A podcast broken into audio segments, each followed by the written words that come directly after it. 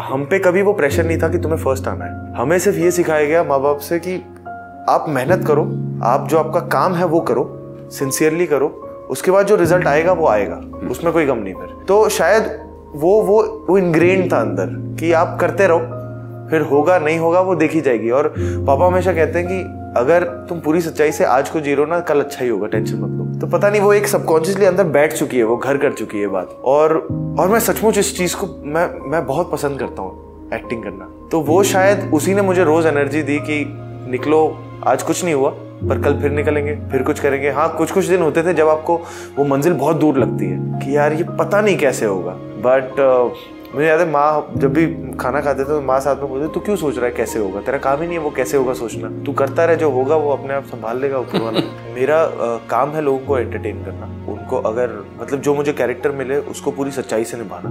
मैं उतना ही सिंपल रखता हूँ। उसके अलावा किस तरीके की एक्टिंग होनी चाहिए मेरी एक सिग्नेचर एक्टिंग होनी चाहिए या नहीं मेरा क्या स्टाइल है वो शायद एक्सपीरियंस के साथ अपने आप आएगा। मैं शायद बहुत नया हूँ उस चीज़ के लिए वो जानना कि मेरी क्या मेरा अपना क्या स्टाइल है एक्टिंग का।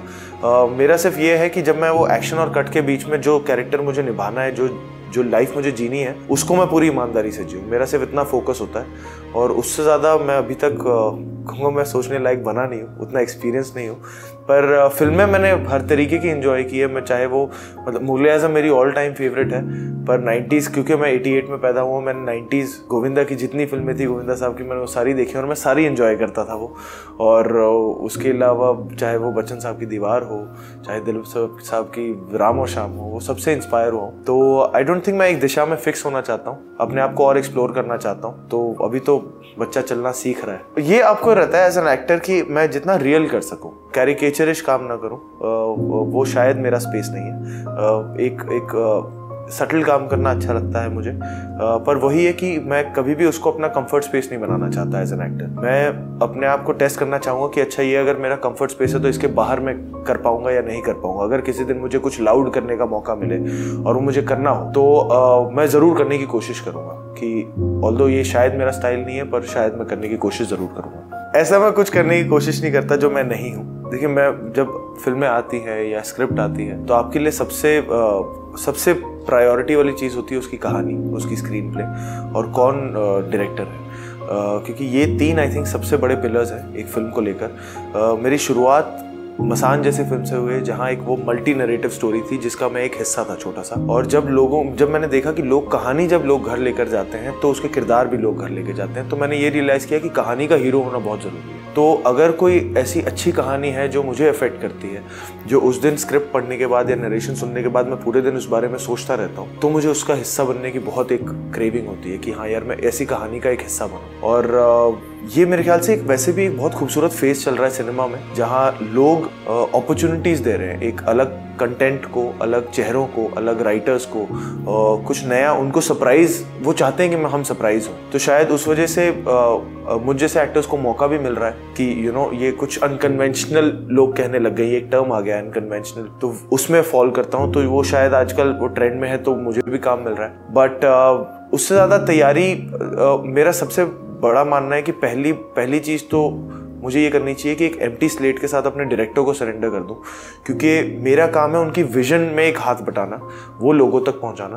तो पहले उनका विजन समझना मेरे लिए बहुत ज़रूरी है। तो मैं एक अपनी स्लेट एम करके, साफ़ करके मैं उनके पास जाता हूँ एंड मैं उनको अलाउ करता हूँ कि आप मुझे भरिए। आप ये कब भरिए? आप किसके साथ भरना चाहते हैं? आपका किरदार क्या है? आपकी दुनिया क्या है? आपने क्यों लिखा? क्या सोच के क्या नहीं लिखा?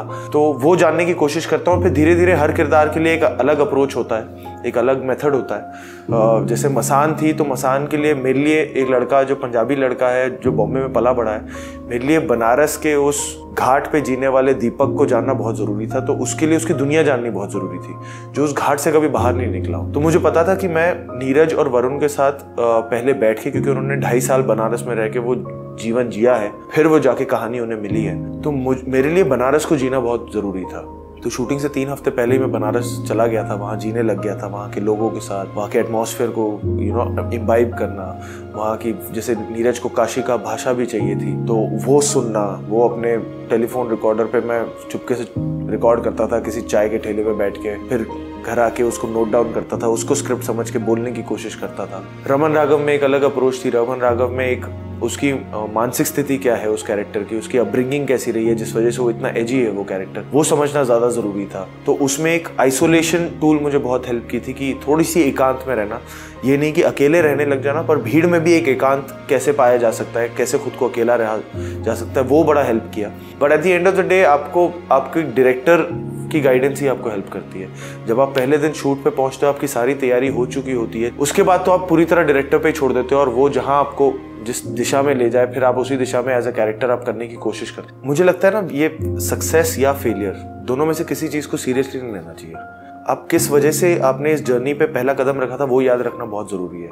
मैंने रखा था क्योंकि मैं इस चीज़ से प्यार करता हूँ और मुझे इस चीज़ में, वो एक्टिंग करने की खुशी मैं जीना चाहता हूँ पूरी ज़िंदगी। और मेरा फोकस जब तक उस चीज़ पे रहेगा तो मुझे ये सक्सेस या फेलियर बाय प्रोडक्ट ही लगेंगे, जो आएँगे और जाएँगे। और दोनों आएँगे और दोनों जाएँगे तो वो मेरे कंट्रोल में नहीं है यू you नो know? तो मेरा, मेरी कोशिश ये रहेगी कि जो मैं जो मैं एक्टिंग कर रहा हूँ, जो ये प्रोसेस जी रहा हूँ, उसकी खुशी में जीता रहा हूँ उसमें मैं खुश होता रहूँ। बाकी ये उसके साथ क्या क्या मिल रहा है, क्या नहीं मिल रहा है, मैं समझता हूँ बहुत उसमें डेस्टिनी का खेल है। उसमें मेरा, सी, मेरा बहुत कम योगदान है। एक्चुअली एक्टर्स बहुत लाइमलाइट ले जाते हैं। इसमें जो एक्टर को एक वो दस सेकेंड का वो मोमेंट ऑफ़ फेम मिलता है ना, जब कैमरा रोलिंग एक्शन बोला जाता है और फिर उनको स्पॉटलाइट मिलती है कि वो डायलॉग बोले जो कभी यादगार हो जाएँगे। उसके पीछे दो सौ लोगों की मेहनत होती है। उस, वो सिर्फ़ हमारी मेहनत नहीं होती है। वो कई लाइटमैन कोई बहुत दूर ऊपर खड़ा होकर वो लाइट हमारे चेहरे पे मार रहा है, तब वो शक्ल दिख रही है। तो वो सब आप जब देखते हो कि इतने लोगों की मेहनत है तो वो आपके सिर तक शायद नहीं जाते कि आप अकेले ही तीसमार खान नहीं हो जो फ़िल्म बना रहे हो या फ़िल्म को हिट करा रहे हो। वो सबकी मेहनत है। मेरे लिए सर उन्होंने ना एक बात मुझे कही थी, किशोर सर ने, और सबको ही कही थी बैच में, कि जीवन ऐसे जियो जैसे अभिनय कर रहे हो, अभिनय ऐसे करो जैसे जीवन जी रहे हो। और वो बात मेरे घर कर चुकी है। और वो बात मैं कभी ज़िंदगी में बोलूँगा नहीं। और मैं जब भी उनसे बोलता हूँ या जब भी वो उन, उनके बैच अभी प्रेजेंट बैच में मिलने का मौका मिलता है मैं हमेशा कहता हूँ ये लाइन अब आपको समझ नहीं आएगी पर जब आप आगे जाके सेट पे काम करोगे या जब आप नॉर्मल लाइफ जियोगे तब आपको ये लाइन बहुत याद रहेगी। तो उसके अलावा और जैसे मैंने कहा था मैं उस उस उस उन छः महीनों में मैं श्योर होना चाहता था कि यही मैं अपना पूरा जीवन इसको देना चाहता हूँ। मैं हमेशा शुक्रगुजार रहूँगा किशोर सर के कि उन्होंने मुझे इस काम से प्यार करवाया है। कि उन छः महीनों में मुझे सचमुच इस काम से इश्क हुआ कि मैं खुद को कह पाया कि मैं पूरी ज़िंदगी इसको देना चाहता हूँ।